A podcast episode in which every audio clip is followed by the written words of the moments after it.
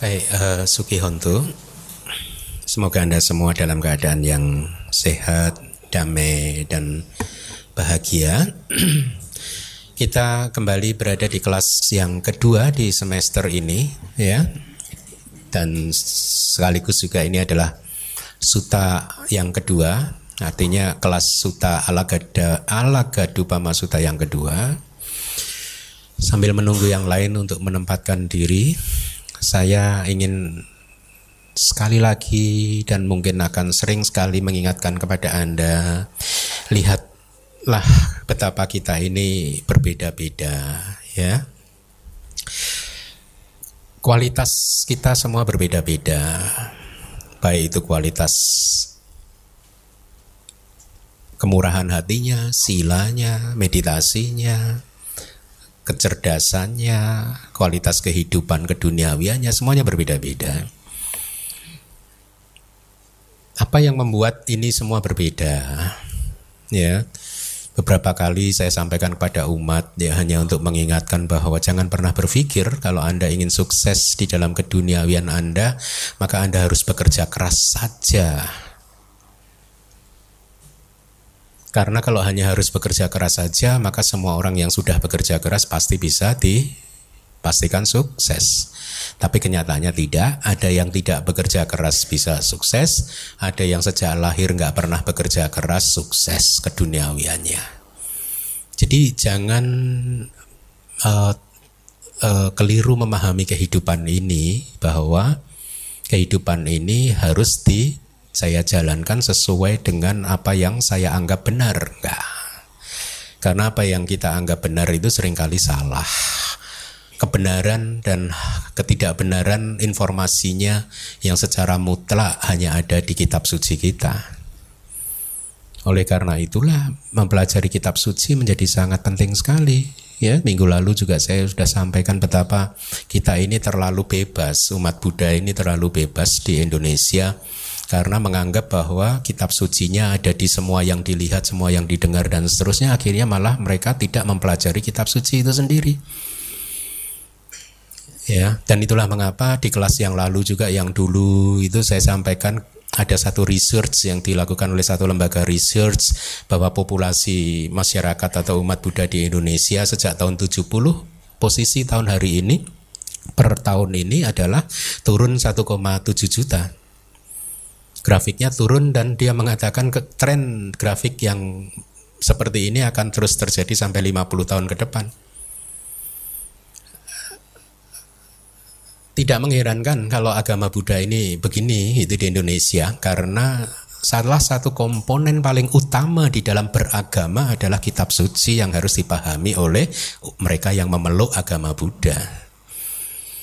Tetapi hal itu tidak terjadi di Indonesia sehingga akhirnya wajar kalau survei itu mengatakan seperti itu gitu. Nah, tapi poin yang ingin saya sampaikan di sini adalah kita harus selalu mengingat kenapa kita berbeda-beda dan kita juga harus selalu ingat bahwa yang membuat perbedaan ini adalah kualitas-kualitas kebajikan dan ketidakbajikan yang sudah kita lakukan di kehidupan yang lampau yang akhirnya membuat kita berbeda-beda seperti hari ini. Apa yang kita lakukan di masa lalu membuat kita menjadi seseorang yang seperti hari ini saat ini. Nah, tentu saja tujuan kita adalah untuk segera menjadi uh, seorang yang tercerahkan karena kita tahu samsara ini Anda juga sudah tahu sampai hari ini sudah cukup lama menjalani kehidupan Anda di dalam kehidupan yang kali ini saja. Harusnya sudah memberikan cukup bukti fakta data kepada Anda bahwa kehidupan ini tidak memuaskan. Tidak pantas untuk dilekati lalu ya. Nah oleh karena itu tujuan kita adalah meningkatkan kualitas kehidupan kita Nah, faktor yang paling penting di dalam peningkatan kualitas kehidupan kita yaitu ya pemahaman dan praktek dhamma kita.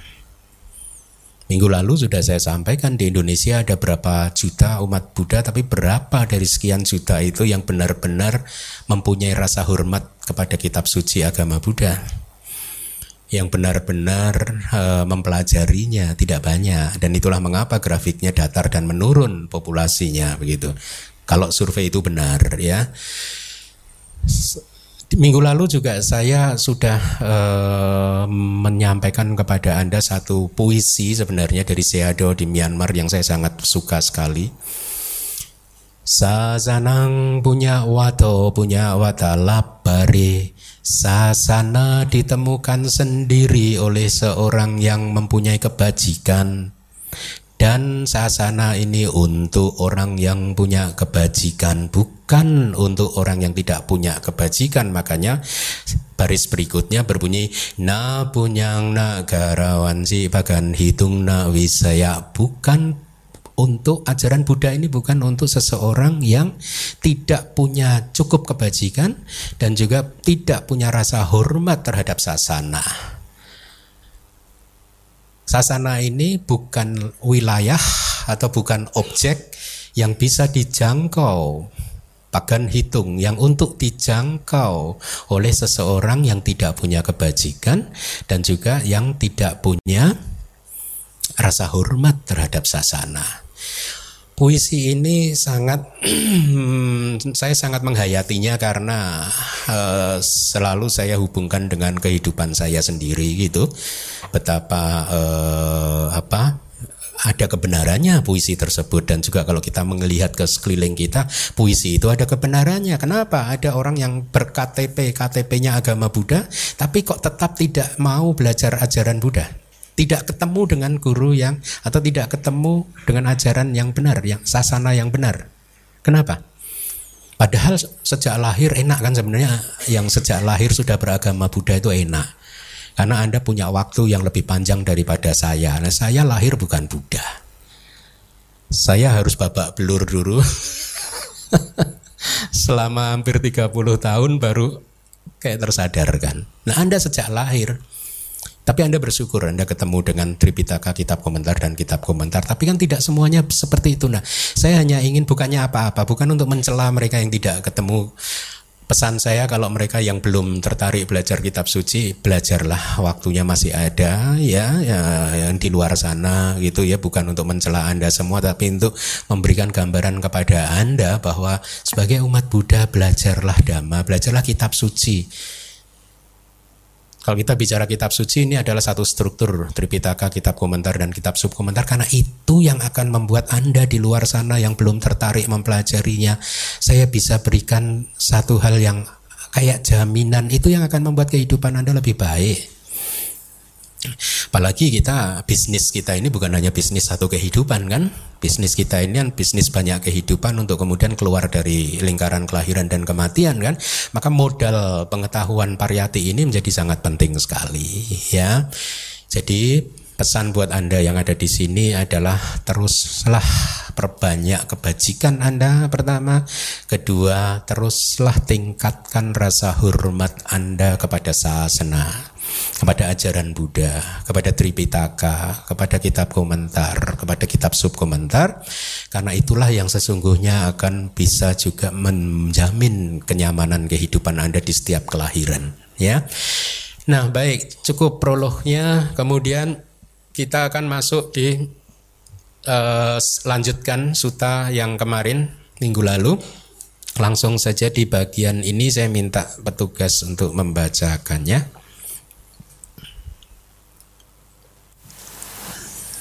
Kemudian, mengetahui keadaan tersebut, Begawan berkata ini kepada Biku Arita yang sebelumnya adalah seorang pembunuh burung bangkai.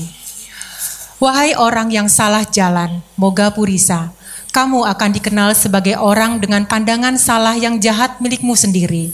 Sekarang aku akan menanyakannya kepada para biku. Ya, jadi ini Buddha kepada Arita kan dipanggil sebagai orang yang salah jalan gitu. Kemudian Begawan berkata kepada para biku, Wahai para biku, apakah kamu memahami dhamma yang diajarkan olehku seperti biku Arita yang sebelumnya adalah seorang pembunuh burung bangkai, salah menafsirkan kami dengan pemahaman kelirunya sendiri, menghancurkan dirinya sendiri dan telah mengakumulasi banyak ketidakbajikan. Jadi hati-hatilah lihat, sering kali seseorang tidak hanya biku Arita sebenarnya, biku-biku Arita di zaman modern juga banyak, arita-arita yang bukan biku di zaman modern juga banyak dalam artian adalah sering mempersepsikan menurut pikiran sendiri sesuatu ini dianggapnya sebagai satu kebenaran, sebagai satu hal yang boleh dilakukan. Kalau Anda ingin tidak supaya tidak kehilangan konteksnya adalah minggu lalu kita sudah membahas tentang bagaimana biku arita ini seperti seolah-olah tidak meyakini bahwa Buddha menyampaikan satu kebenaran. Karena Buddha menyampaikan bahwa bahwa ada damak-damak tertentu yang akan menciptakan penghalang ya halangan gitu. Uh, dan uh, yaitu penghalang untuk lahir di surga maupun penghalang untuk mencapai pencerahan. Tapi Biku Arita nggak percaya dia mengatakan apa yang disampaikan Buddha sebagai dhamma-dhamma uh, pembentuk halangan buat saya itu bukan halangan kalau mempraktekannya begitu. Seringkali kita juga begitu kan? Ya meskipun saya sudah berkali ayo belajar Tripitaka kitab komentar dan kitab subkomentar karena ini ajaran Buddha ini semuanya ada di sini masih saja disanggah, enggaklah dhamma ada di mana-mana. Di dalam pohon ada dhamma, di dalam mobil ada dhamma, ya di lampu merah pun ada dhamma. Jadi kitab sucinya di mana-mana. Ini ya. Hati-hati gitu karena sering kali yang kita anggap benar itu tidak benar ya. E, sehingga akhirnya seseorang yang seperti ini akan cenderung kedua kemungkinan. Dia akan melakukan sesuatu yang seharusnya tidak boleh dilakukan. Dua dia tidak melakukan sesuatu yang seharusnya dia lakukan menurut imbauan atau ajaran dari guru agung kita Buddha Gotama sudah pasti tidak, wahai Bante. Oleh karena dengan berbagai cara, dama-dama yang merupakan halangan telah dikatakan oleh begawan sebagai pembentuk penghalang-penghalang dan selanjutnya mampu untuk menghalangi seseorang yang mempraktikkan mereka. Begawan telah mengatakan bahwa kenikmatan-kenikmatan indriawi memiliki sedikit rasa nikmat, banyak penderitaan, dan banyak kesedihan yang mendalam. Dan di sini lebih banyak bahayanya. Kenikmatan sensual telah Bagawan katakan dengan perumpamaan skeleton dan seterusnya. Nah, para biku yang patuh kepada Begawan seperti ini. Kalau Begawan sudah mengatakan bahwa kenikmatan sensual itu hanya memberikan sedikit kenikmatan, kepuasan dan juga banyak penderitaan, beliau percaya, mereka percaya para biku ini. Di zaman modern masih banyak ya kalau yang sering di Indonesia yang terkenal itu kan Pak Auk Seadoji kan Anda semua pasti kenal kan dengan beliau yang saya juga sangat menghormati beliau. Pak Doji itu sebagai seorang meditator kurang apa coba? Hah? Beliau ini meditator yang accomplished menurut saya. Tapi cobalah Anda dengarkan semua ceramah beliau, semua buku-buku tulisan beliau. Beliau itu hanya berceramah menyampaikan apa yang disampaikan oleh Buddha loh. Semua coba Anda dengarkan. Baik itu yang ada di Tripitaka, kitab komentar maupun sub komentar itu beliau coba. Anda akan sulit menemukan beliau beropini. Saya bukannya apa-apa. Coba Anda Anda ada banyak ceramah di YouTube dari beliau itu itu sesuai dengan teks.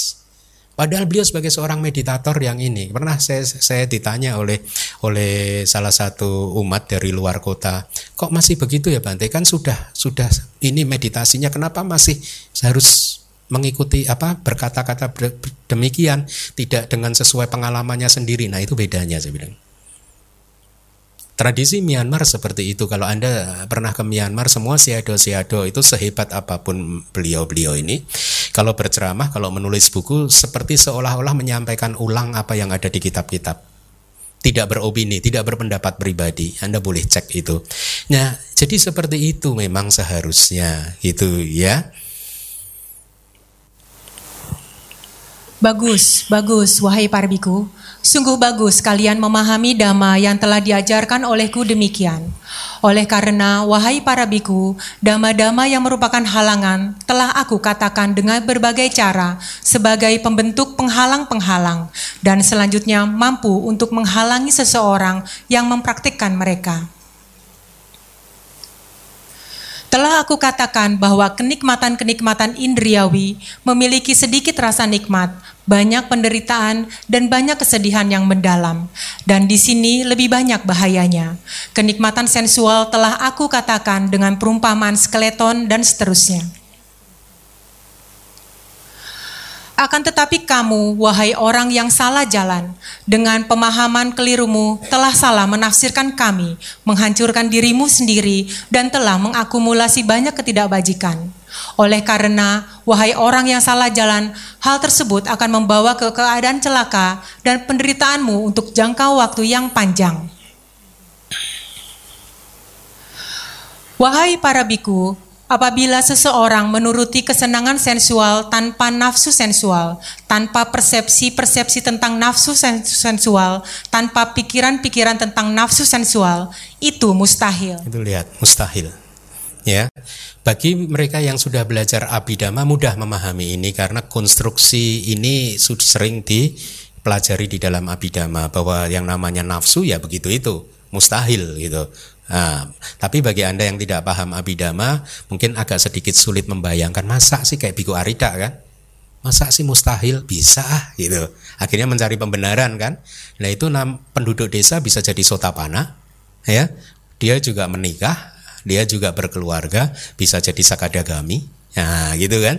Nah, sekali lagi ya kalau Anda sulit untuk membayangkan, maka ini harus diyakini. mustahil gitu. Jadi uh, jangan jadi kayak Biku Arita men-challenge ah enggak ah yang menurut Buddha mustahil buat saya enggak mustahil. Jangan. Wahai para biku, di sini beberapa orang yang salah jalan mempelajari dhamma, khotbah, atau suta, stansa, geya, eksposisi, weya karana, syair, gata, ungkapan kebahagiaan, udana. Demikianlah yang telah dikatakan Tiwutaka, cerita-cerita tentang kelahiran lampau, Jataka, hal-hal yang menakjubkan, Abu Tadama, dan tanya jawab atau dialektika, Wedala. Sembilan ini disebut itu ada harusnya di NB itu dikenal sebagai Nawangga Buddha Sasana. Sembilan bagian, sembilan faktor, sembilan unsur dari Buddha Sasana. Buddha Sasana, Sasana itu ajaran. Jadi ajaran Bu da itu. Yaitu di NB itu kalimatnya hurufnya kecil sembilan divisi di kitab Pali yang dibedakan berdasarkan bentuk dan gayanya.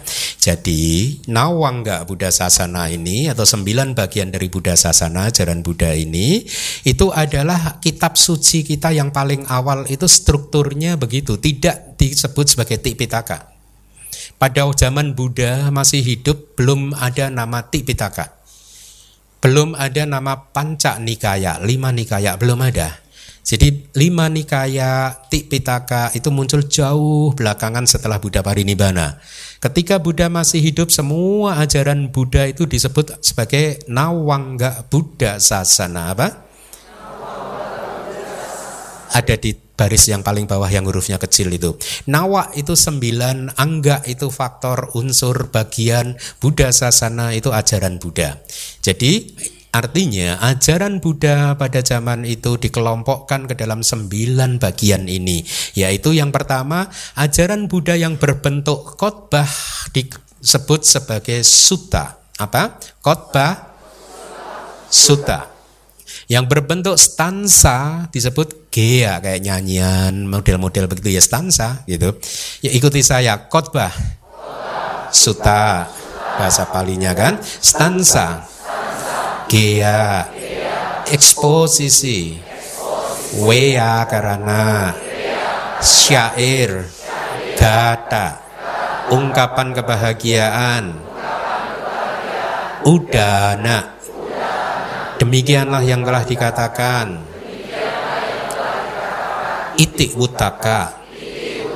Cerita-cerita tentang kelahiran lampau. Jataka.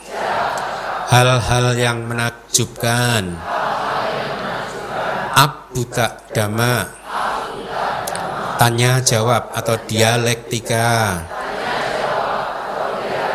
Wedela Nah jadi sembilan ini adalah ciri karakteristik dari ajaran Buddha. Kadang ada yang berbentuk khotbah, ada yang berbentuk stansa, syair, eksposisi dan seterusnya. Saya masih suka membaca BC-BC kita itu sering uh, di digeneralisasikan oh syair, syair, syair. Belum tentu kalau di suta itu bukan syair. Ya. Syair itu kayak Abhidhamma Sanggaha itu syair gata itu ya. Nanti ada lagi kalau dimisalkan Anggutara Nikaya, Anggutara Nikaya mungkin nah atau Sang Yuta Nikaya banyak sekali stansa-stansa geak-geak gitu. Jadi suta ya suta bukan syair. Karena syair adalah eh, gata. Syair itu ya kayak misalkan mungkin pada ya harusnya nanti dijelaskan coba kita lihat ya. Uh, jadi kita masuk kepada mulai perumpamaan yang pertama. Ini perumpamaan yang bagus sekali yaitu perumpamaan ular air. Nanti akan Anda lihat kenapa ini menjadi bagus gitu. Ya, mari kita teruskan. Setelah mempelajari dhamma secara seksama tersebut, mereka tidak menginvestigasi makna dari dama-dama tersebut dengan menggunakan kebijaksanaan. Karena tidak mencari tahu makna dari dama-dama tersebut dengan menggunakan kebijaksanaan, mereka tidak mendapatkan keuntungan melalui perenungan terhadap dama-dama tersebut. Ini pesan buat kita semua. Setelah Anda belajar di kelas Pariyati Sasana, Anda harus loh tetap uh, menginvestigasi makna dari semua yang dijelaskan itu gitu ya, dengan menggunakan kebijaksanaan, kemudian mencari tahu maknanya secara akurat. Kalau perlu dihafalkan ya di luar kepala Artinya dihafalkan di luar kepala itu pokoknya hafal gitu. Jangan ditaruh di luar kepala Anda.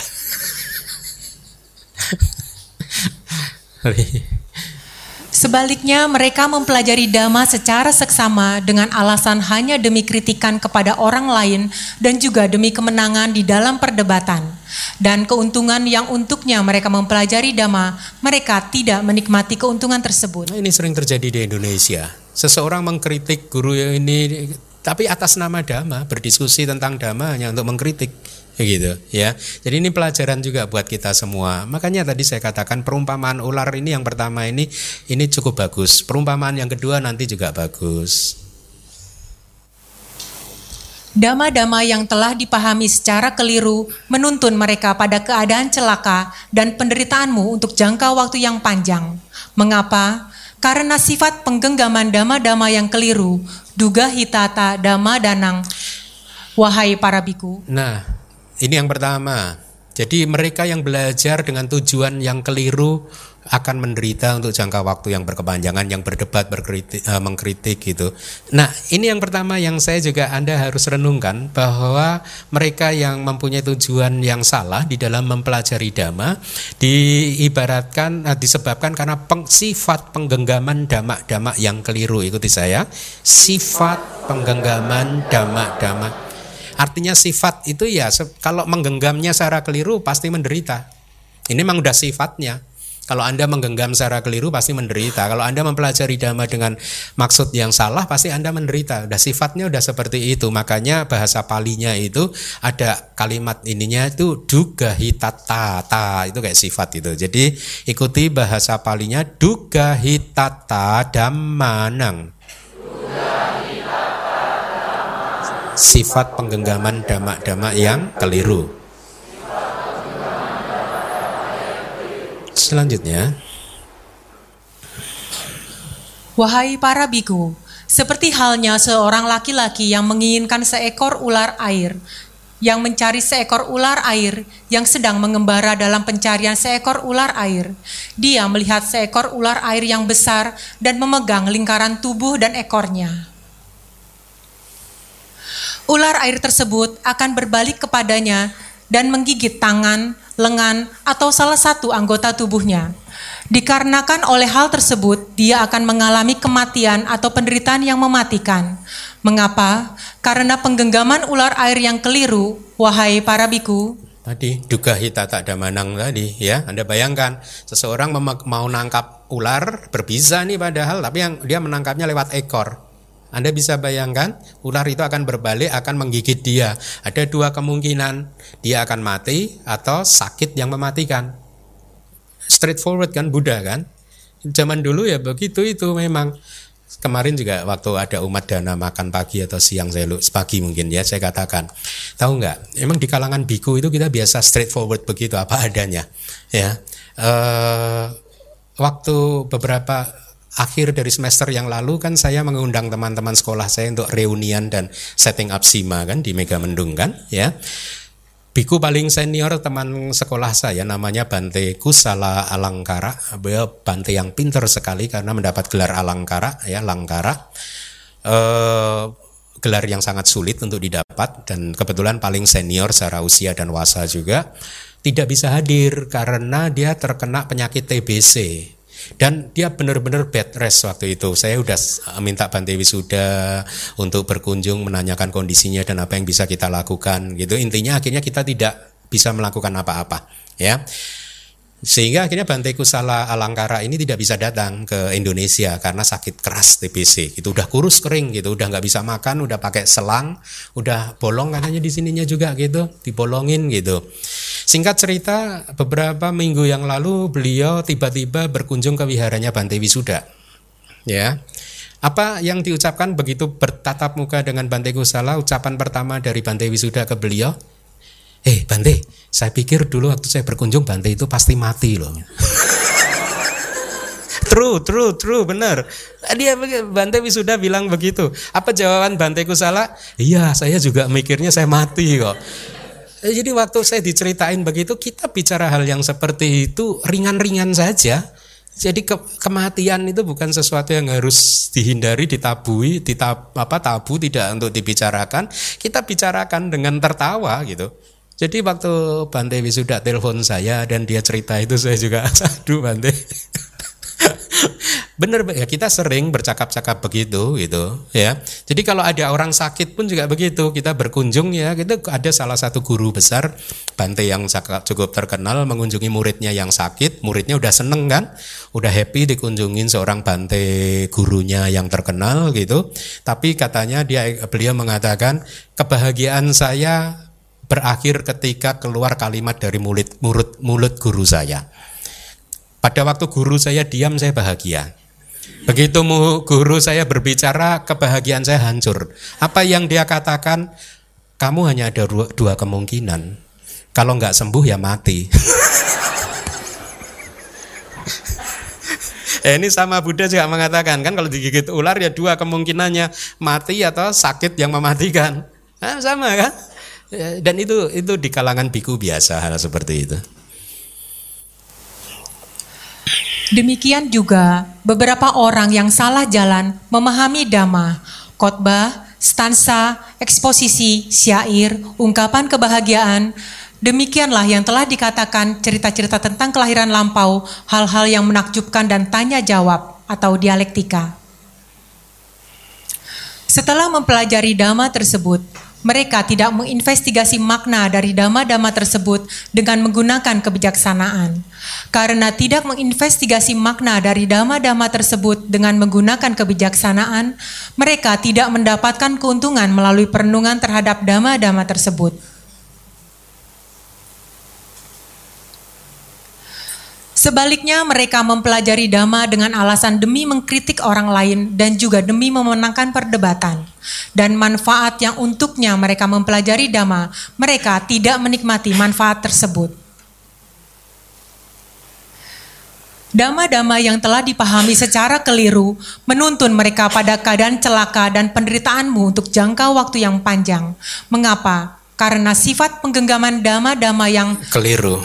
Keliru. Yeah Duga hitata damanang, wahai para biku. Akan tetapi di sini, wahai para biku, beberapa putra dari keluarga yang baik mempelajari dhamma secara seksama, khotbah, stansa, eksposisi, syair, ungkapan kebahagiaan. Demikianlah yang telah dikatakan cerita-cerita tentang kelahiran lampau. Hal-hal yang menakjubkan dan tanya jawab atau dialektika setelah mempelajari dhamma tersebut, mereka menginvestigasi makna dari dhamma-dhamma tersebut dengan menggunakan kebijaksanaan. Karena menginvestigasi makna dari dhamma-dhamma tersebut dengan menggunakan kebijaksanaan, mereka mendapatkan keuntungan melalui perenungan terhadap dhamma-dhamma tersebut. Mereka tidak mempelajari dhamma dengan alasan demi mengkritik orang lain dan juga demi memenangkan perdebatan. Ini cara yang benar. Kalau Anda belajar dhamma ini cara yang benar. Ini jadi bahan perenungan Anda semua. Dan manfaat yang untuknya mereka mempelajari dhamma, mereka menikmati manfaat tersebut. Dama-dama yang telah dipahami secara benar menuntun mereka pada kebaikan dan kebahagiaan untuk jangka waktu yang panjang. Mengapa? Karena penggenggaman dama-dama yang benar, wahai para biku. Wahai para biku, seperti halnya seorang laki-laki yang menginginkan seekor ular air, yang mencari seekor ular air, yang sedang mengembara dalam pencarian seekor ular air. Dia melihat seekor ular air yang besar dan menangkapnya secara benar dengan menggunakan tongkat yang bercabang. Anda tahu bedanya kan ya? Ini caranya benar. Setelah menangkapnya secara benar dengan menggunakan tongkat yang bercabang, dia memegangnya dengan erat-erat melalui leher. Yang dipegang lehernya, ya, jadi kepalanya nggak bisa berbalik. Gitu. Wahai para biku, walaupun ular air tersebut mungkin melilit tangan, lengan, atau anggota tubuh yang lain dari laki-laki tersebut dengan menggunakan ekor-ekornya, tetapi dia tidak akan mengalami kematian atau penderitaan yang mematikan. Mengapa? Karena sifat penggenggaman ular air secara benar, suga hitata damanang, wahai para biku. Demikian juga beberapa putra dari keluarga yang baik mempelajari dhamma khotbah, stansa, eksposisi, syair, ungkapan kebahagiaan, demikianlah yang telah dikatakan cerita-cerita tentang kelahiran lampau, hal-hal yang menakjubkan, dan tanya jawab atau dialektika. Setelah mempelajari dhamma tersebut, mereka menginvestigasi makna dari dhamma-dhamma tersebut dengan menggunakan kebijaksanaan. Karena menginvestigasi makna dari dama-dama tersebut dengan menggunakan kebijaksanaan, mereka mendapatkan keuntungan melalui perenungan terhadap dama-dama tersebut. Mereka tidak mempelajari dama dengan alasan demi mengkritik orang lain dan juga demi memenangkan perdebatan. Dan manfaat yang untuknya mereka mempelajari dama, mereka menikmati manfaat tersebut Dama-dama yang telah dipahami secara benar menuntun mereka pada manfaat, kebaikan, dan kebahagiaan untuk jangka waktu yang panjang. Mengapa? Karena penggenggaman dama-dama yang benar, wahai para biku. Itu tadi yang di awal saya katakan, lihatnya, bisa membawa manfaat untuk jangka waktu yang panjang, artinya lintas kehidupan ya di kehidupan kita, kehidupan kita di masa depan nanti itu sama saja kita hari ini seperti ini ya mungkin saja karena di masa lalu itu ada cara kita yang keliru dalam mempelajari dhamma atau cara yang benar yang membuat akhirnya kita kembali lagi berbeda-beda. Oleh karena itu, wahai para biku, ketika kamu memahami arti dari apa yang telah aku katakan, Ingat-ingatlah itu. Dan ketika kamu tidak memahami arti dari apa yang telah aku katakan, kamu harus menanyakannya kepadaku atau biku-biku yang bijaksana. Tuh lihat, kalau nggak tahu tanya. Ay, umat Indonesia ini nggak mau tanya. Wahai para biku, aku akan mengajarkan dhamma yang mirip dengan sebuah rakit demi penyeberangan, bukan demi penggenggaman. Dengarkan dan perhatikanlah baik-baik. Aku akan menyampaikannya. Baik, wahai wahai Bante, para biku tersebut menjawab kepada begawan. Eh, ya. Begawan berkata ini, Wahai para biku, seperti halnya seorang laki-laki yang telah melakukan perjalanan panjang melihat air lautan yang sangat luas dengan pantai dekat yang berbahaya dan menakutkan, pantai seberang yang aman dan bebas dari bahaya. Akan tetapi dia tidak memiliki perahu atau jembatan penyeberangan untuk pergi ke pantai seberang. Lalu dia berpikir demikian. Air lautan yang sangat luas ini dengan pantai dekat yang berbahaya dan menakutkan, pantai seberang yang aman dan bebas dari bahaya. Akan tetapi tidak ada perahu untuk jembatan penyeberangan untuk pergi ke pantai seberang. Seandainya saya mengumpulkan rumput, ranting, dahan, dan daun-daunan, menggabungkannya menjadi sebuah rakit, sehingga dengan bergantung pada rakit tersebut, berusaha dengan tangan-tangan dan kaki-kaki, saya akan pergi ke seberang dengan selamat. Kemudian, wahai para biku, laki-laki tersebut mengumpulkan rumput, ranting, dahan, dan daun-daunan, menggabungkannya menjadi sebuah rakit, sehingga dengan bergantung pada rakit tersebut, berusaha dengan tangan-tangan dan kaki-kaki dia pergi menuju ke pantai seberang. Kemudian ketika laki-laki tersebut telah menyeberang dan sampai di pantai seberang, dia berpikir demikian, rakit ini sungguh sangat bermanfaat untukku. Dengan didukung rakit ini, saya berusaha dengan tangan-tangan dan kaki-kaki telah pergi ke seberang dengan selamat. Seandainya saya menaikkan rakit ini ke kepala atau memanggulnya di bahu dan pergi ke mana pun yang saya suka, bagaimana menurut kalian wahai para biku? Apakah laki-laki tersebut yang melakukan hal demikian adalah orang yang melakukan tugasnya terhadap rakit tersebut? Sungguh tidak, wahai Bante. Wahai para biku, dengan melakukan yang bagaimanakah laki-laki itu harus melakukan tugasnya terhadap rakit tersebut? Di sini, wahai para biku, ketika laki-laki tersebut telah menyeberang dan sampai di pantai seberang, dia berpikir demikian. Rakit ini sungguh sangat bermanfaat untukku. Dengan didukung rakit ini, saya berusaha dengan tangan-tangan dan kaki-kaki telah pergi ke seberang dengan selamat. Seandainya saya menariknya ke dataran yang kering atau mengapungkannya di air dan pergi ke mana pun yang saya suka, sekarang, wahai para biku, dengan melakukan demikian, laki-laki tersebut adalah orang yang melakukan tugasnya terhadap rakit tersebut. Demikian juga wahai para biku, aku telah mengajarkan dhamma yang mirip dengan sebuah rakit demi penyeberangan, bukan demi penggenggaman. Jadi ini perumpamaan yang kedua. Kalau tadi perumpamaan ular air, yang kedua ini perumpamaan rakit ya. Wahai para biku, sejak mengetahui dhamma yang telah diajarkan kepadamu mirip dengan sebuah rakit, dhamma-dhamma Dama-dama pun harus kamu tinggalkan, apalagi yang bukan dama. Dama piwo pahataba pagewa adama. Ikuti saya. Dama-dama pun harus kamu tinggalkan. Apalagi yang bukan dama. Dama piwo pahataba. Pagewa adama.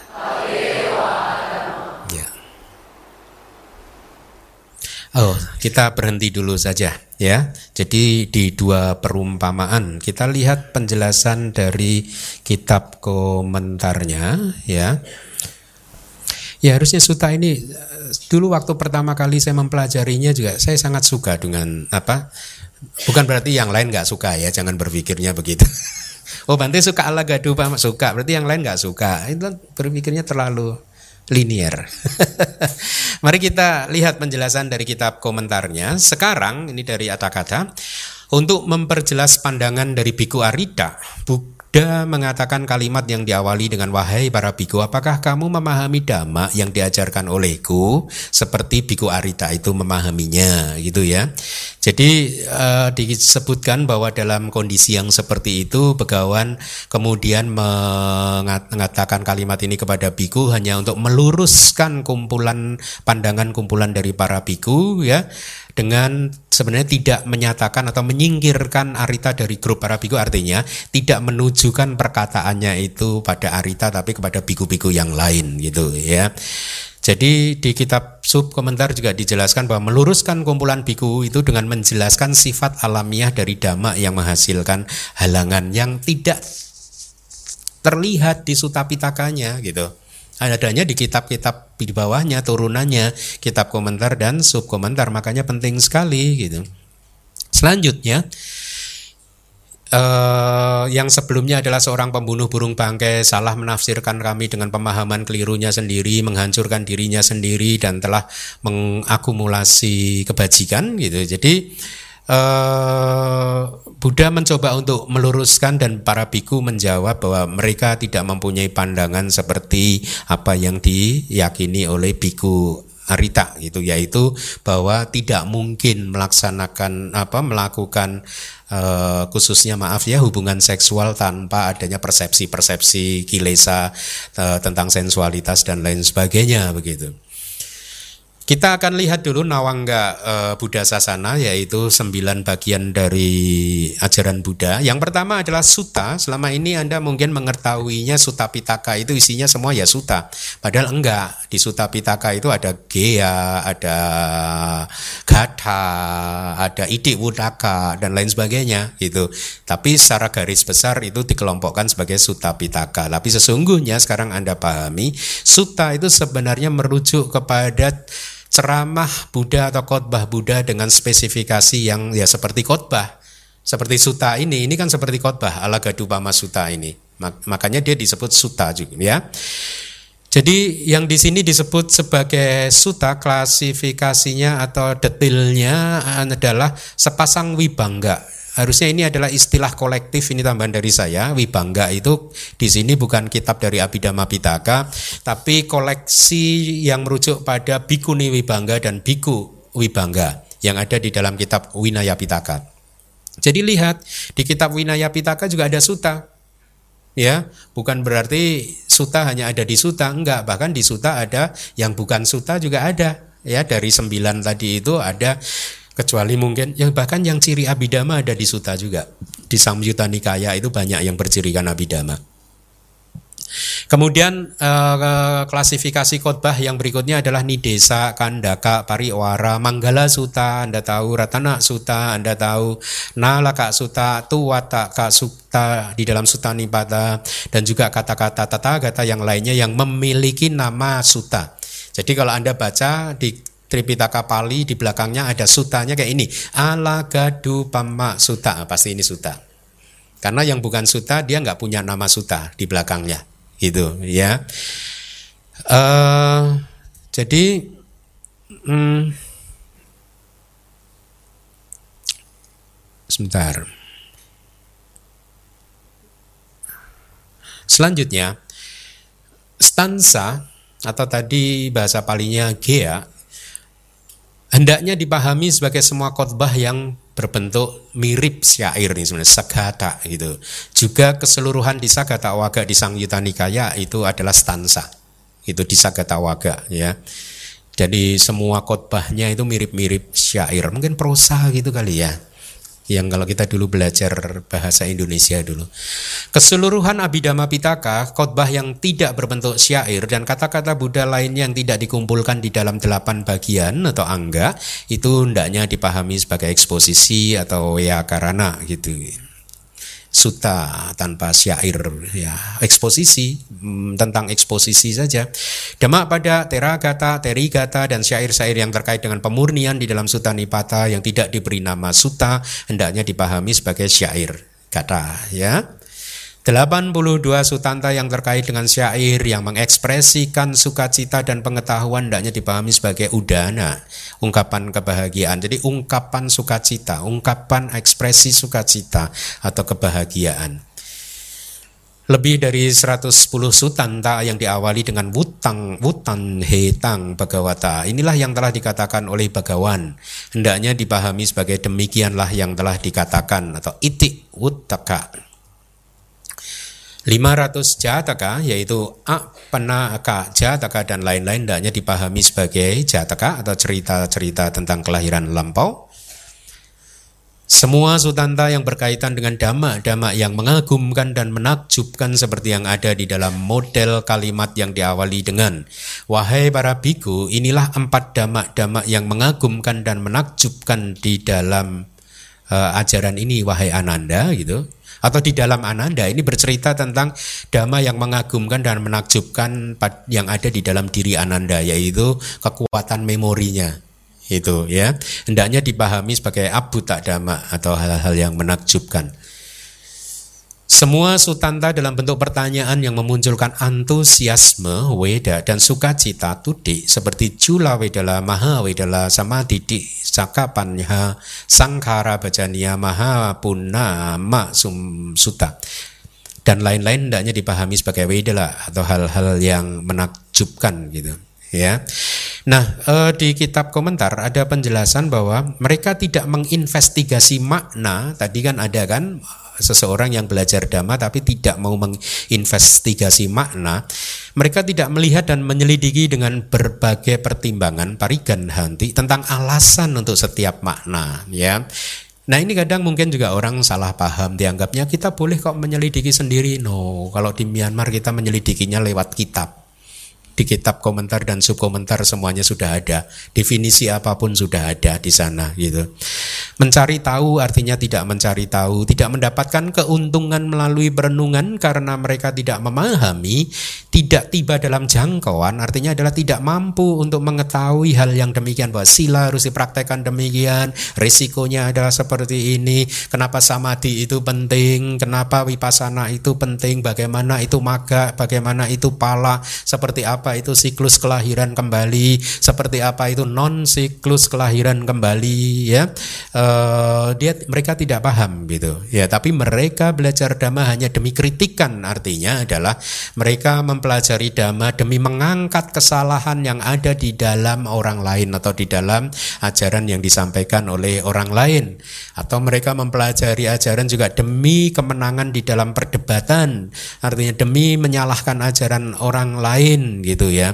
Demi mencari ya popularitas mereka yang seperti itu tidak menikmati keuntungan dari belajar dhamma.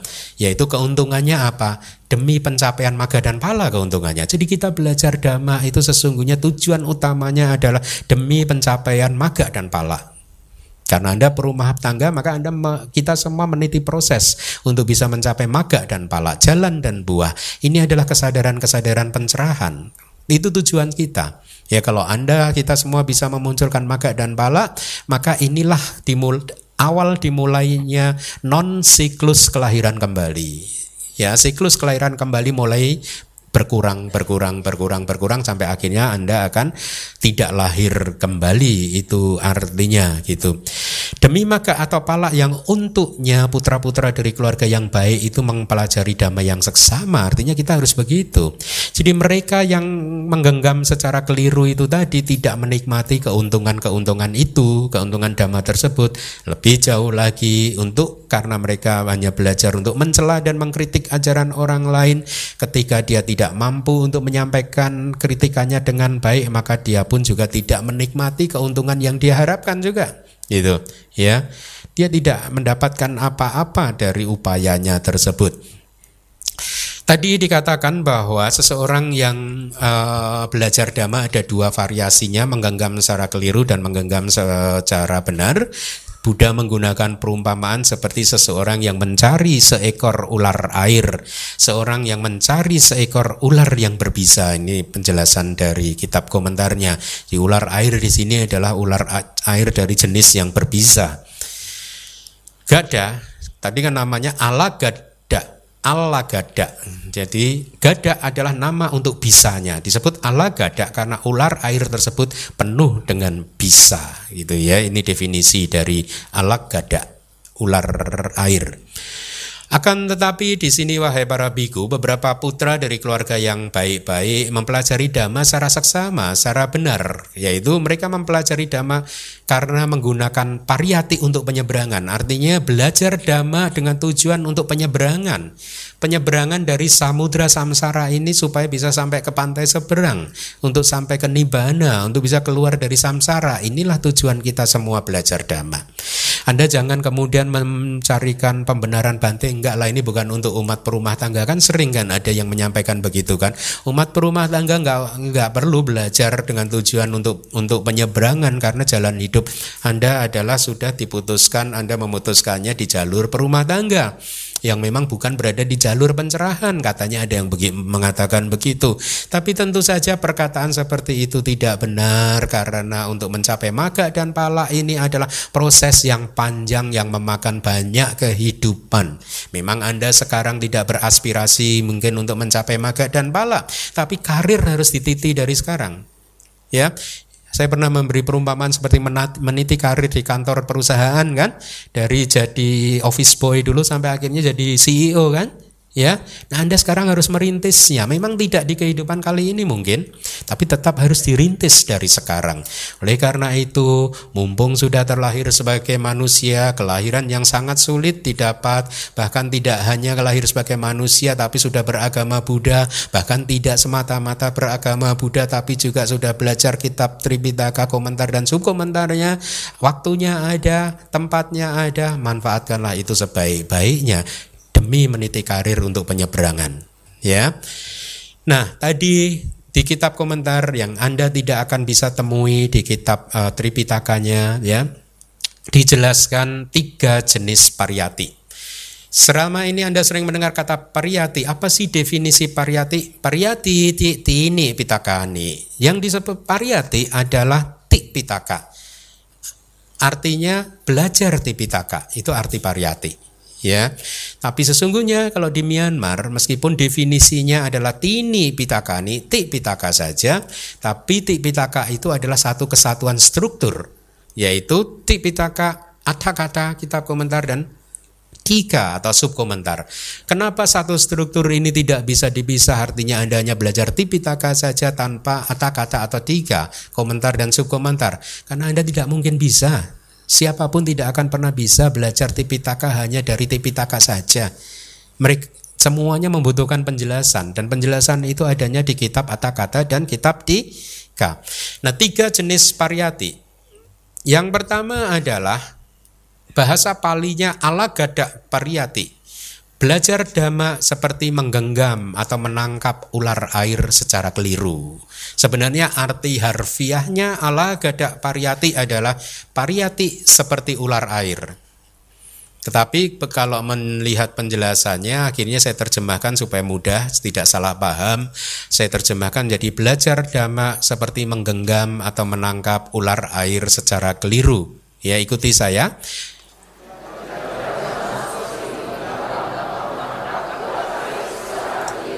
Bahasa palinya.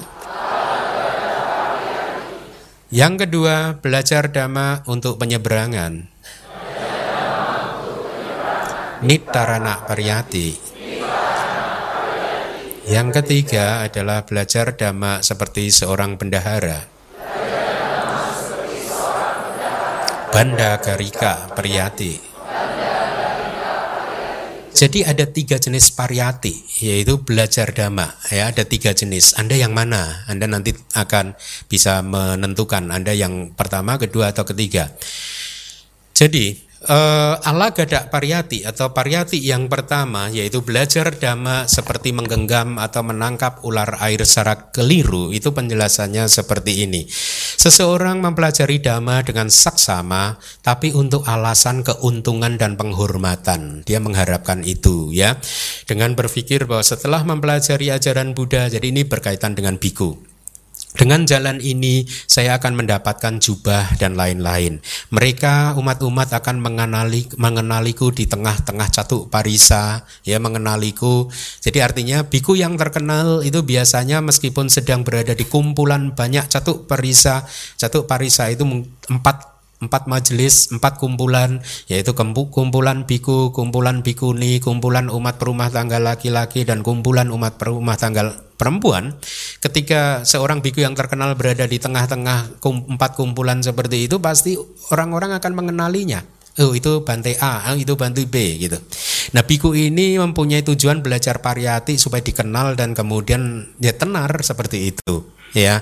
Itu yang disebut sebagai ala gada pariyati jadi pariyati tersebut seperti menggenggam ular air dengan digenggam ekornya. Penggenggaman yang keliru yang tidak baik. Duga hita gitu ya. Jadi eh, karena untuk seseorang yang mempelajari demikian itu dikatakan begini ini ini statement ini agak agak agak keras untuk biku kan untuk biku ya. Lebih baik tidur dan atau tidak mempelajari ajaran Buddha sama sekali. Strong statement. Sebenarnya ini cambukan untuk para biku untuk saya juga. Itu hanya hanya semacam apa sih bukan dalam makna yang sesungguhnya tapi ini hanya untuk mencambuk biku gitu. Bahwa itu nggak benar gitu Kalau belajar pariyati supaya jadi biku yang tenar itu nggak benar. Tapi sebenarnya sama, Anda umat perumah tangga belajar pariyati untuk mengkritik orang lain supaya terkenal itu juga tidak benar gitu. Lebih baik tidur tadi. Yang kedua adalah nidarana pariyati, belajar dhamma untuk penyeberangan. Penjelasannya adalah seseorang mempelajari dhamma dengan pikiran yang seperti ini. Setelah mempelajari ajaran Buddha, mempraktekkan sila, memenuhi sila, mengejar samadhi, mengukuhkan wipasana. Lihat di kitab komentar selalu begitu. Mengejar samadhi juga. Kalau kita bicara samadhi di kitab komentar artinya jana mengejar jana, mengukuhkan wipasana.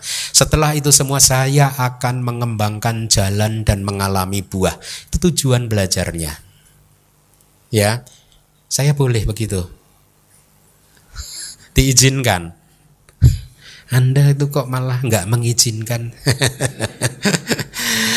Pariyati tersebut dinamakan belajar dhamma untuk penyeberangan. Jadi ini yang tipe kedua. Nitana, nitarana pariyati. Anda juga harus begitu ya Anda belajar dhamma saat ini untuk menyeberang samudra samsara ini ya, tapi kan sekarang saya berumah tangga punya suami istri jangan dijadikan alasan titi karir dari sekarang meniti karir dari sekarang. Supaya kalau Anda sekarang di kehidupan kali ini sudah belajar habis ini karena efek dari belajar kata-kata Buddha, kitab komentar dan subkomentar setelah kehidupan manusia Anda lahir di alam surga tusita di sana Anda hidup selama seribu tahun.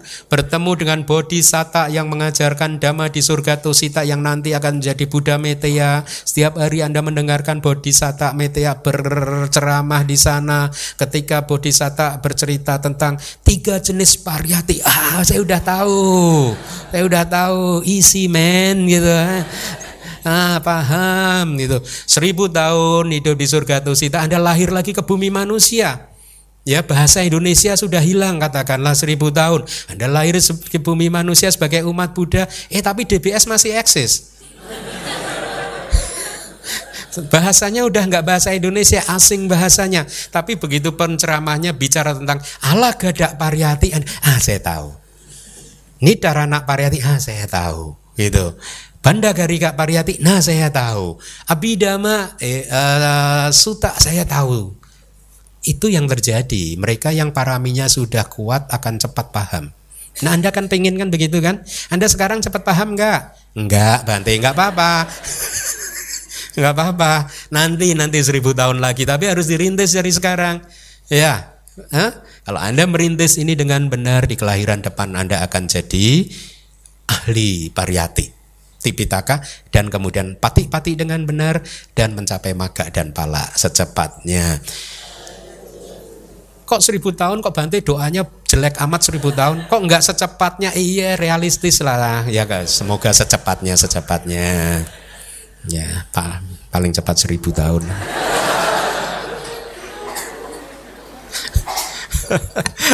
Kitab komentarnya menjaga ini harusnya penjelasannya bagus nih. Saya terjemahkan dulu. Watak duka watak duka kantarato nidaranadhaya pariyati nidarana pariyati. Watak duka kantara toni darana daya pariyati ini darana pari.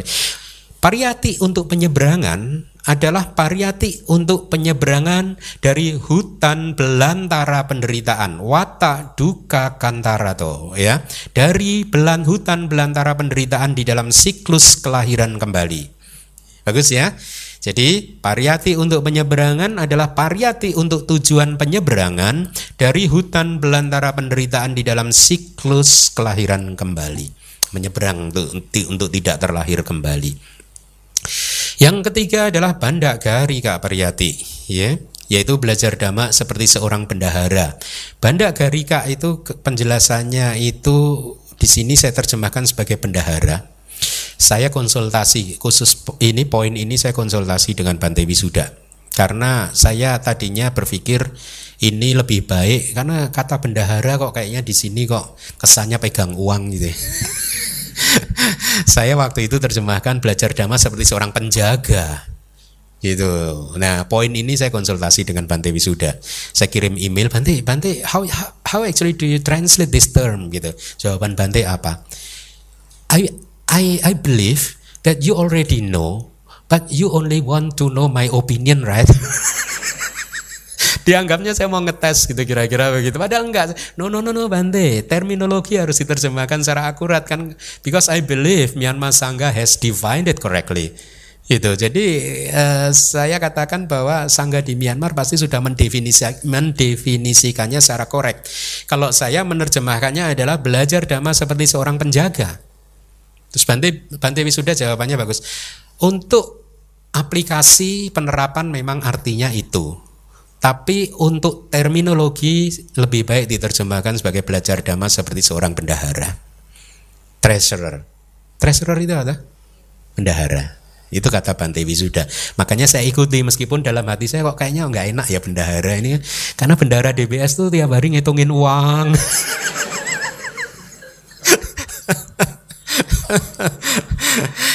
Jadi Banda Garika kan kayak yang Arya Ananda kan juga kan Dhamma Banda Garika kan bendaharanya Dhamma kan ya. Tapi harusnya penjaga Dhamma lebih bagus. Tapi khusus untuk ini Bante Wisuda menyarankan bendahara. Jadi penjelasannya begini akan tetapi pariyati untuk seseorang yang asawanya telah dihancurkan. Jadi ini model jenis belajar dhamma yang dilakukan oleh arahat. Bahkan arahat masih belajar dhamma, masih belajar pariyati. Tapi tujuannya berbeda yang akan Anda lihat. Seorang arahat belajar itu adalah disebut pariyati seperti seorang bendahara ya. Oleh karena untuknya tidak ada dhamma-dhamma yang tidak dipahami dengan akurat sesungguhnya yang belum ditanggalkan. Semuanya sudah ditanggalkan ya yang belum dikembangkan dan yang belum dialami semua sudah dikembangkan dan semua sudah dialami oleh karena itu dia mempelajari ajaran Buddha dan dianggap sebagai seseorang dengan agregat yang telah dipahami oleh dirinya sendiri dengan akurat, kilesa yang telah ditanggalkan oleh dirinya sendiri dengan lengkap, jalan yang telah dikembangkan dengan sempurna, buah yang telah dialami. Oleh karena itu, dia adalah seseorang yang sebenarnya telah menguasai ajaran Buddha, seorang pembawa teks suci, itu istilahnya. Jadi seorang arahat adalah seorang pembawa teks suci, seorang bendahara, ya Banda Garika Pariyati.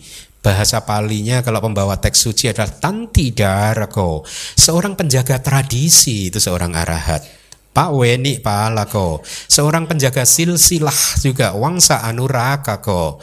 Pariyati tersebut yang dilakukan oleh beliau dinamakan belajar dhamma seperti seorang bendahara atau pariyati seperti seorang bendahara. Seperti seorang penjaga, beliau hanya mengawasi pariyati tanpa mengawasi harta-harta yang lainnya. Jadi seperti seorang bendahara, bendahara DBS ini hanya mengawasi uang. Nggak mengawasi uang tetangganya DBS. ya, jadi kira-kira begitu. Arahat pun juga memastikan ajaran Buddha ini lengkap dan benar begitu ya makanya saya tadi saya sangat mengapresiasi bante-bante di Myanmar itu sangat sangat menjaga ini semua gitu. Anda anda boleh dengarkan di, di YouTube banyak bante seado seado Myanmar. Kalau berceramah seperti itu benar-benar sesuai kitab begitu ya itu yang harusnya ditiru dipopulerkan di Indonesia gitu Nah, kitab subkomentar memberikan penjelasan, seorang bendahara ditugaskan di dalam gudang atau bagian keuangan yang menjaga dan menginventarisir semua barang berharga atau uang yang dimiliki oleh uh, suatu katakanlah ini bahasa modernnya perusahaan. Demikian pula jenis pariyati yang ketiga ini adalah seperti layaknya seorang pendahara. Beliau adalah seorang penjaga damaratana permata dhamma. Dhamma ratana anupalaka. Jadi seorang anupalaka itu penjaga. Makanya tadi saya terjemahkan ini sebagai pariyati seperti seorang penjaga. Tapi ternyata Bante Wisuda menyarankan bendahara. Ya ini dengan segala terima kasih kepada Bante Wisuda ya. Dengan tidak melihat pada barang-barang yang lainnya, bendahara tersebut, penjaga tersebut, dia adalah seorang yang benar-benar menjaga dan melindungi dhamma. Itu adalah pariyati yang ketiga. Kemudian ada pertanyaan, apakah ada belajar dhamma seperti seorang bendahara bagi putu jana lalu? Tadi kan hanya bagi arahat, itu, ya. Jadi diilustrasikan begini di kitab komentar. Seorang jana, seorang umat awam yang belum tercerahkan, um, umat kebanyakan yang lelah karena pergi untuk mengumpulkan derma, biku jana ini setelah berpindah patah, ketika dirinya sendiri tidak mampu untuk menghafal teks dalam keadaan kelaparan dan kekurangan makanan, dengan niat untuk tidak ingin menghancurkan ajaran Buddha yang manis ini, dia bertekad akan membawa teks suci dengan uh, uh, berkata di dalam hatinya, saya akan mengukuhkan silsilah, saya akan menjaga tradisi. Untuknya apakah ada pariyati seperti penjaga atau tidak? Walaupun dia punya niat untuk menjaga silsilah, silah mengukuhkan tradisi, pertanyaannya apakah dia adalah pariyati jenis yang ketiga? Jawabannya tidak. Jadi pariyati jenis yang ketiga hanya bagi arahat saja. Ya, mengapa di kitab komentar bertanya? Jawabannya adalah oleh karena dia tidak kukuh di tempatnya dan tidak menguasai sepenuhnya. Non arahat walaupun anagami pun dikatakan tidak kukuh dan tidak menguasai ajaran Buddha. Hmm. Jadi karena dia tidak walaupun dikatakan mungkin dia hafal Tripitaka tapi dia bukan pariyati jenis yang ketiga. Pariyati jenis yang ketiga khusus hanya untuk arahat. Kitab penjelasan atau subkomentar tiga menjelaskan seperti ini. Apabila belajar uh, uh, sebagai seorang bandagari Kak Pariyati, Pariyati jenis yang ketiga, ya tadi dikatakan sebagai seorang pembawa teks suci, seorang penjaga tradisi. Mengapa hal tersebut dikatakan dengan mendefinisikan hanya untuk seorang yang asawanya telah hancur? Huh? Oh, kenapa tidak bisa untuk putu jana? Karena dia tidak kukuh tadi di tempatnya sendiri, ya dia itu dia belum kokoh di tempat penyeberangan itu artinya untuk putu jana ya. Dia belum kokoh, belum stabil di tempat jembatan penyeberangan yaitu wipasana untuk mencapai maga dan pala. Sudah barang tentu seorang putu jana yang mempelajari dhamma dengan tekad saya akan menjaga tradisi atau silsilah e, karena dia belum keluar dari belantara eksistensi atau kelahiran dan kematian, maka pariyati dia adalah hanya pariyati untuk penyeberangan. Pariyati yang kedua yaitu nitarana pariyati gitu, ya. Jadi kembali lagi, pariyati jenis yang ketiga hanya untuk siapa? Hanya untuk arahat. Nah bagi putu jana lihat di layar belajar dhamma seperti menggenggam menangkap ular air secara keliru itu yang pertama atau belajar dhamma untuk penyeberangan. Jadi untuk putu jana seperti itu gitu. Untuk tujuh seka adalah belajar dhamma untuk penyeberangan. Tujuh seka itu apa? Hmm. Sotapati maga tak pugela, jadi individu yang baru mencapai sotapati maga Kemudian sotapati palata bugela uh, individu yang berada di atas jalan uh, di atas buah dan seterusnya. Jadi ada ting empat tingkat pencerahan kan? Sotapana, sakadagami, anagami dan arahata. Masing-masing dibagi dua jalan dan buah berarti empat kali dua berapa anak-anak? Delapan. Delapan dikurangi satu arahat tadi berarti berapa? Tujuh yang tersisa itu disebut seka. Mereka itu adalah jenis yang kedua, belajar pariyati jenis yang kedua. Ketika mereka menikmati manfaat tersebut yaitu menikmati jalan dan buah yang untuk tujuan tersebut mereka mempelajari dhamma dengan seksama.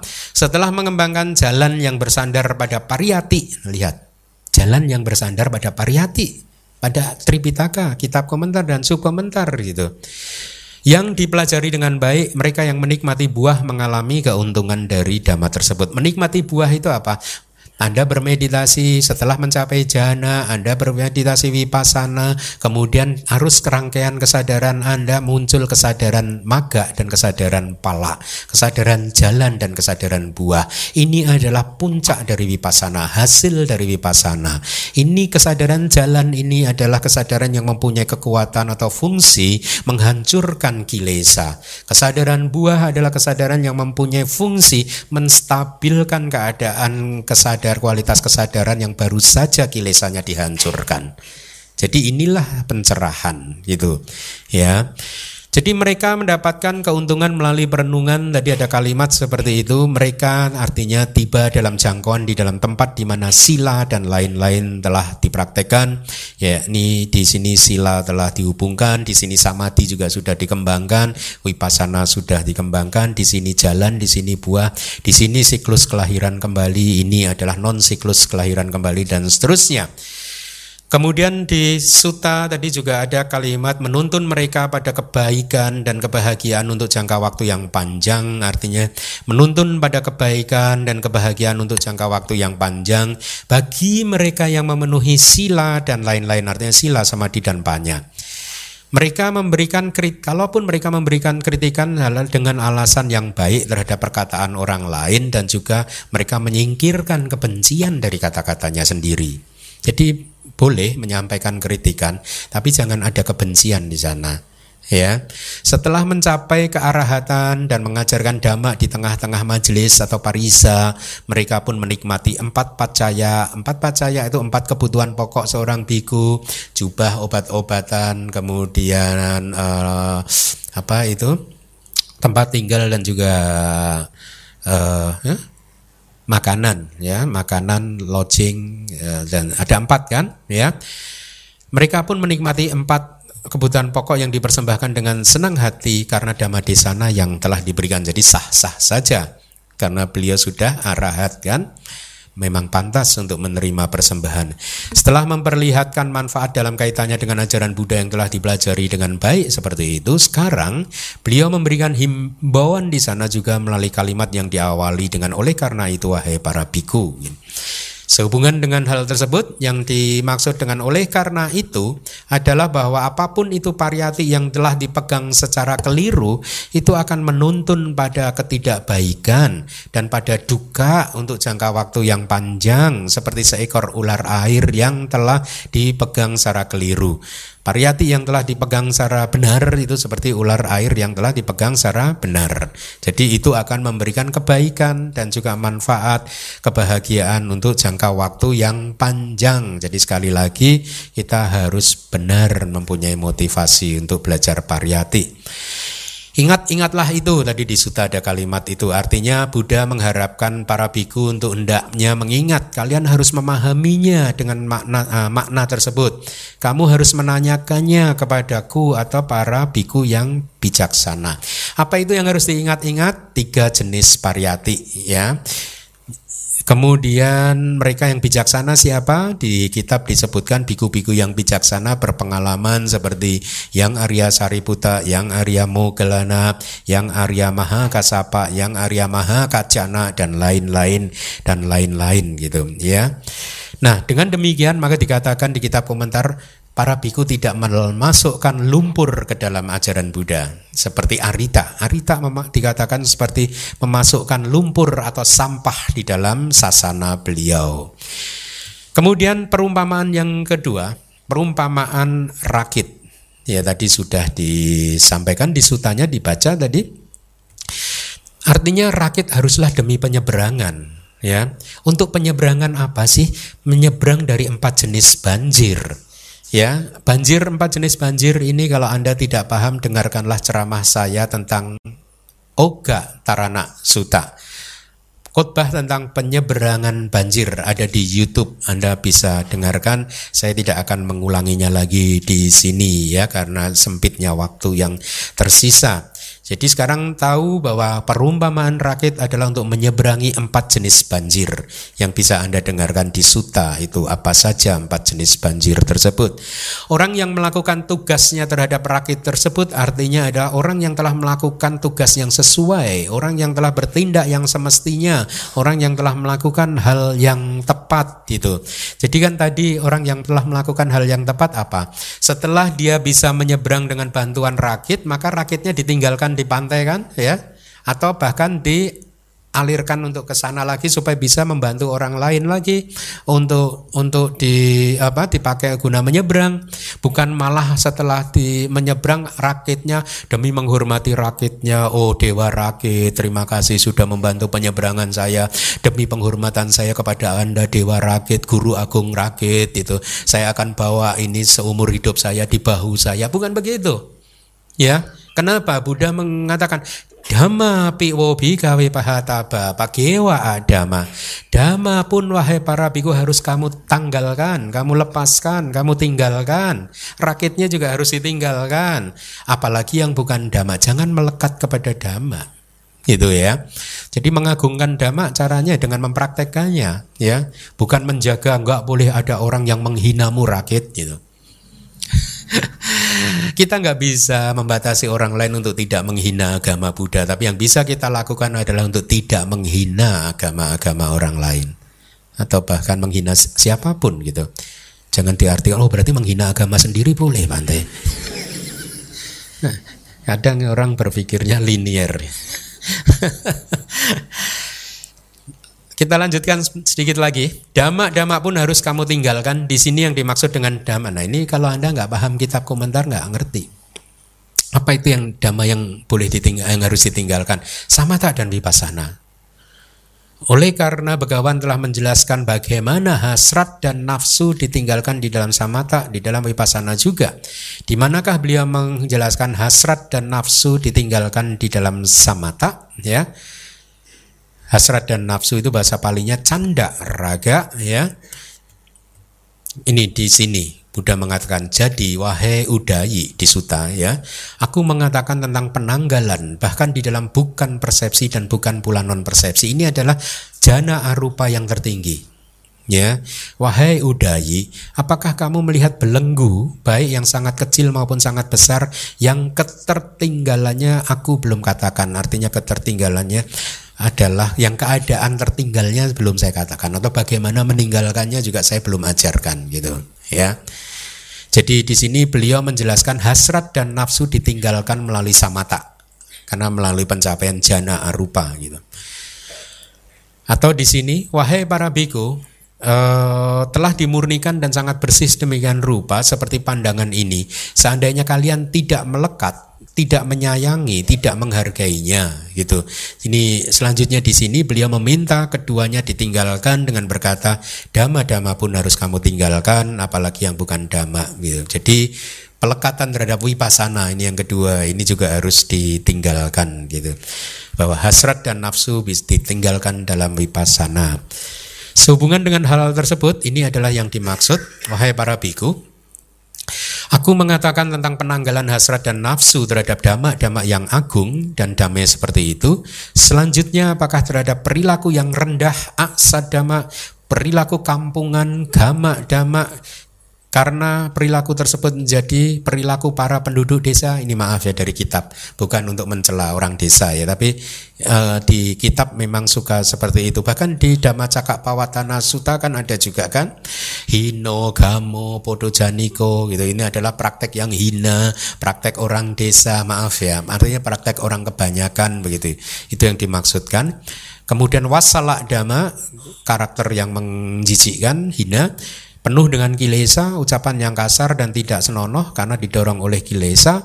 Lalu, apakah yang dikatakan oleh Arida yang salah jalan dan lugu ini bahwa hasrat dan nafsu terhadap lima bagian kenikmatan sensual, lima objek-objek panca indera tidak mampu menjadi halangan adalah benar? Gitu perkataan dari kitab sub uh, komentarnya.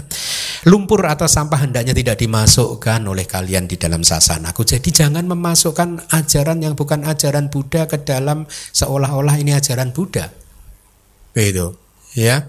Oleh karena itu supaya tidak memasukkan lumpur dan sampah ke dalam ajaran Buddha, ya kita harus belajar apa itu yang diajarkan Buddha di dalam Tipitaka, kitab komentar dan kitab sub komentar yang di luar itu bisa jadi bisa jadi ya tidak semuanya. Tidak semuanya. Bisa jadi itu adalah lumpur dan sampah gitu kitab sub komentar menjelaskan seperti ini bagi kita semua yang disebut melakukan hal yang tepat adalah mengembangkan pandangan benar yaitu pandangan yang sesuai dengan realitas melalui wipasana dengan melihat semua dhamma-dhamma di tebu maka. Artinya melihat cita-cita sika rupa di tiga tingkatan. Tiga tingkatan itu adalah tingkatan lingkup indriawi seperti kita ini sekarang di, berada di tingkatan lingkup indriawi atau di tingkatan materi halus ya atau di tingkatan non materi semua dama-dama itu harus bisa dilihat untuk mencapai pencerahan. Nah, makanya di sini menjadi semakin kuat lagi bahwa untuk berwipasana juga harus mencapai jana. Karena kalau tidak pernah mencapai jana, maka dhamma dari tingkatan materi halus tidak bisa diamati. Dhamma-dhamma tingkatan non materi juga tidak bisa diamati karena dia belum mencapainya. Dia hanya bisa mencapai dhamma-dhamma lingkup indri yawi. Wipassananya jadi kurang lengkap gitu. Padahal Buddha mengajarkan dhamma-dhamma di te bumaka, tiga tingkatan. Harus diamati semuanya. Setelah diamati harus direalisasi. Apa yang harus direalisasi? Di sana tiga realisasi. Netang mama nesohama seme na mesoata, bukan milikku, bukan aku dan bukan diri diriku gitu ya. Dengan demikian atau bu, uh, bukan diri. Dengan demikian pandangan seseorang yang berwipasana seperti itu menjadi murni dalam segala hal karena tidak ada kilesa, kilesa apa pun artinya sekali lagi penekanan yang ingin saya sampaikan berwipasana harus mengamati dhamma-dhamma di tiga tingkatan suka atau tidak suka itulah yang tertulis di dalam kitab kita ya. E, yang lain yang tidak suka boleh saja menyanggah. Oh enggak cukup yang kama wacara yang lingkup indriawi. Ya silahkan. Tapi tertulis di kitab seperti ini ya. Baik saya rasa kita cukupkan sampai di sini dulu. Terima kasih karena sudah banyak yang batuk-batuk lebih baik sebelum nanti saya dituntut Terima kasih.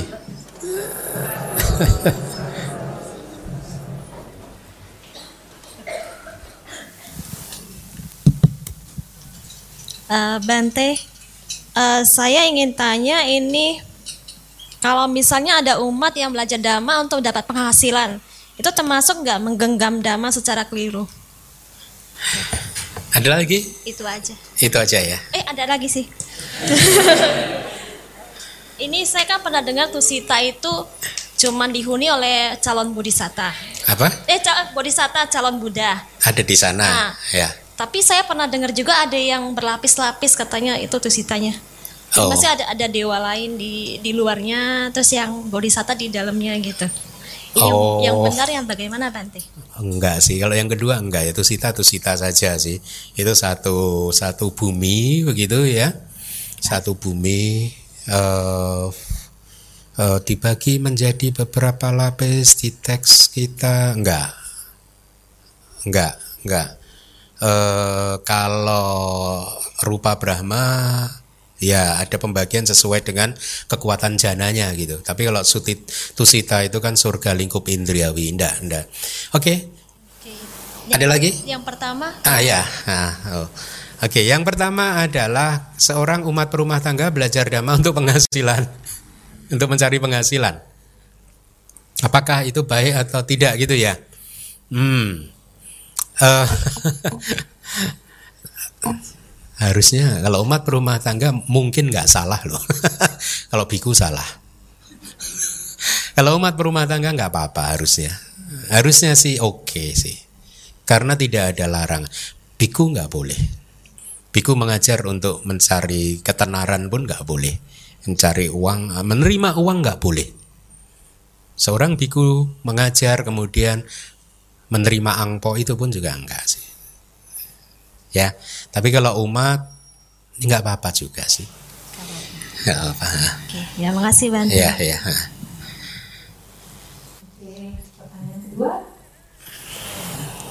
Sukiyoto Bante. Hmm uh, tentang Bante bilang agama Buddha di Indonesia ini tidak bisa berkembang.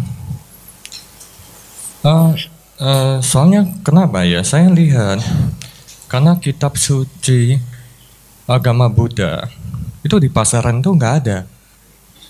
Jadi kitab-kitab yang lain tuh yang di pihak tetangga itu banyak ya, dicet, dicetak lengkap gitu loh dan dengan harga murah. Sedangkan kitab Pitaka ini saya pernah lihat ada cari harganya lumayan ya, sejuta lebih kalau salah. Uh, dan sampai sekarang kita Putu Jana tidak tahu persis ya uh, sebenarnya eh, kitab-kitab uh, dari agama Buddha itu terdiri apa aja gitu loh. Yang kita tahu kan Tipitaka. Tapi uh, setelah Bante tadi menjelaskan ada sembilan tadi itu, uh, jadinya sebenarnya selain abidama kan ada tadi itu sayur-sayur uh, yang sembilan itu itu di, uh, ada di dalam abidama, ada di dalam sutta, tipitaka itu ya Bante. Jadi masih belum jelas banget gitu loh Bante. Ya baik. Terima kasih Bante. Baik baik bagus bagus bagus. uh, pertama saya ingin kita sama persepsi dulu dengan apa yang saya sampaikan berkali-kali tentang umat harus mempelajari kitab suci ya. Maksud saya, umat harus mempelajari kitab suci itu adalah kitab suci berbahasa Indonesia yang diterjemahkan langsung dari bahasa Pali. Dan juga ya kalau kembali lagi, kalau saya mengatakan kitab suci dalam persepsi pikiran saya, saya sedang mengatakan satu struktur tiga tingkatan kitab, yaitu Tipitaka, kitab ada kata komentar dan kitab tiga atau kitab subkomentar atau bahasa agama sebelah kitab tafsir dan subtafsir. Di agama sebelah juga tetangga kita juga punya dan mereka juga dengan pemahaman yang sama dengan kita bahwa tidak mungkin memahami kitab induk tanpa tafsir. Mereka juga pahamnya begitu sama sih sebenarnya dengan kita. Kita juga tidak mungkin memahami tipitaka ansih hanya dengan mempelajari membaca Tipitaka tapi tidak membaca kitab komentar dan subkomentar. Mustahil. Ya. Ini saya katakan sebagai seorang sarjana Buddhis saya mengatakannya seperti ini sehingga saya rasa saya cukup punya kompetensi otoritas untuk mengatakan mustahil itu.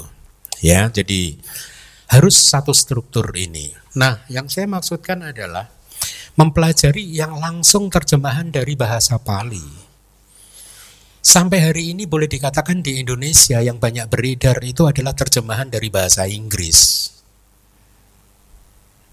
Yang ya ini dengan segala maaf atas usaha baik yang sudah dilakukan selama ini oleh para tim penerjemah uh, Tipitaka dari bahasa Inggris ke bahasa Indonesia, mereka sudah melakukan usahanya semampu mereka, semaksimal mungkin, semampu mereka, ya itu cukup baik, tapi itu masih kurang. Karena itu adalah terjemahan dari bahasa Inggris bukan langsung dari bahasa Pali. Oleh karena itu saya menyarankan kalau Anda ingin membaca kitab suci kita, bacalah buku-buku yang berbahasa Inggris yang langsung terjemahan dari bahasa Pali. Itu tingkat deviasinya lebih sedikit.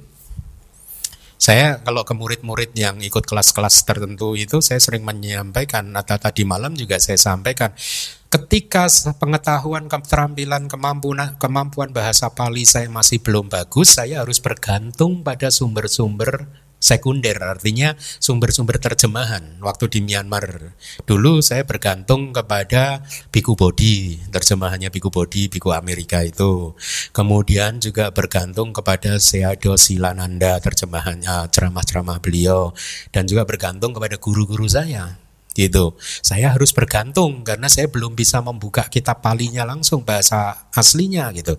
Tapi begitu sudah bisa kita harus buka sendiri langsung dengan modal itu tadi. Nah, jadi uh, kalau Anda mengatakan bahwa kitab suci kita belum banyak tersedia, ya sebenarnya kalau yang bahasa Indonesia yang merupakan terjemahan dari bahasa Inggris harusnya sudah tersedia ada banyak, tapi itu pun saya sarankan masih jauh dari cukup.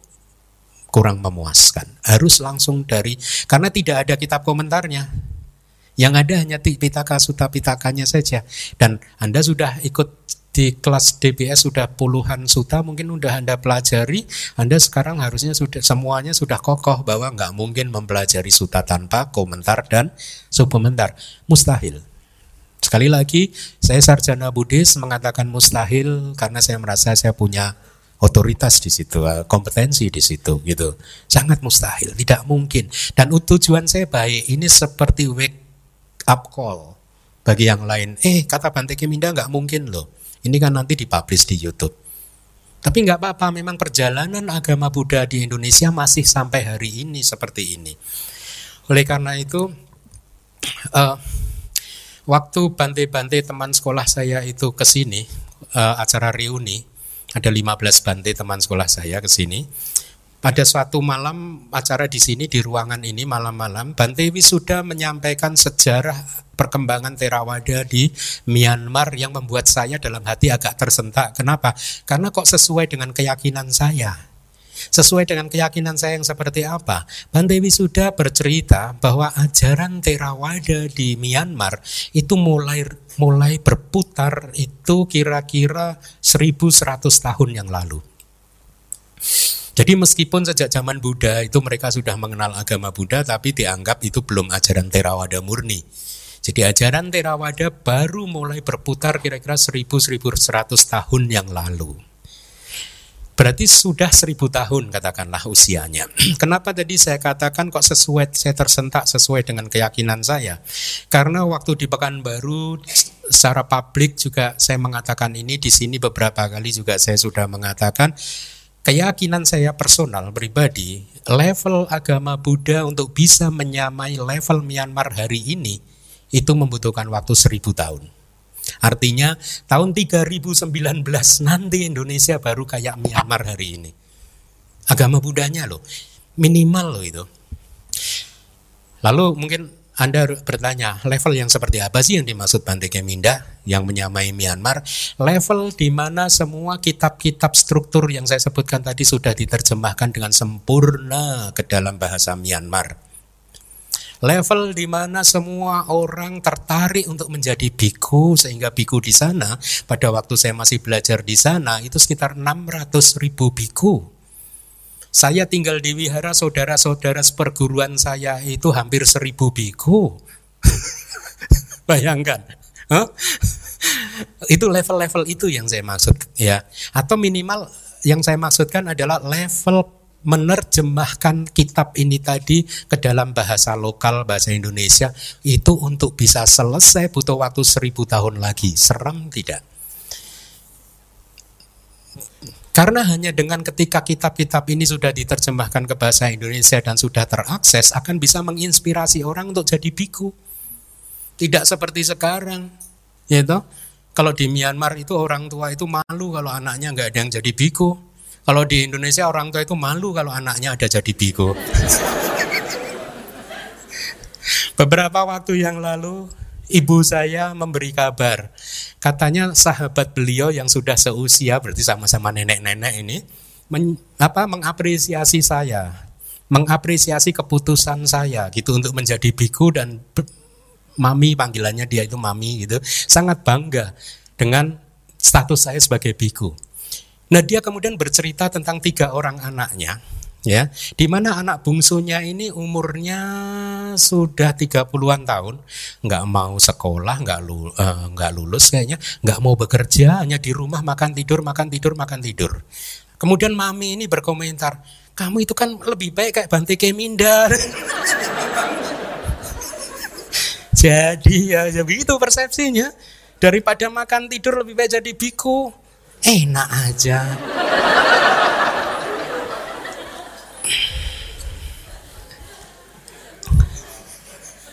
persepsinya masih seperti itu walaupun nggak apa-apa bagus juga sih nggak apa-apa.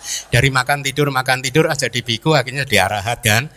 Nggak apa-apa juga sih. Tapi maksudnya persepsinya orang-orang itu adalah biku itu adalah kalau udah nggak ada pilihan lain. Salah kan salah kan? Nah, ini harus dirubah, ini harus dirubah. Nah, maksud saya begini kembali lagi karena waktunya habis. Yang saya maksudkan kitab harus diterjemahkan ke dalam bahasa Indonesia langsung dari bahasa Pali.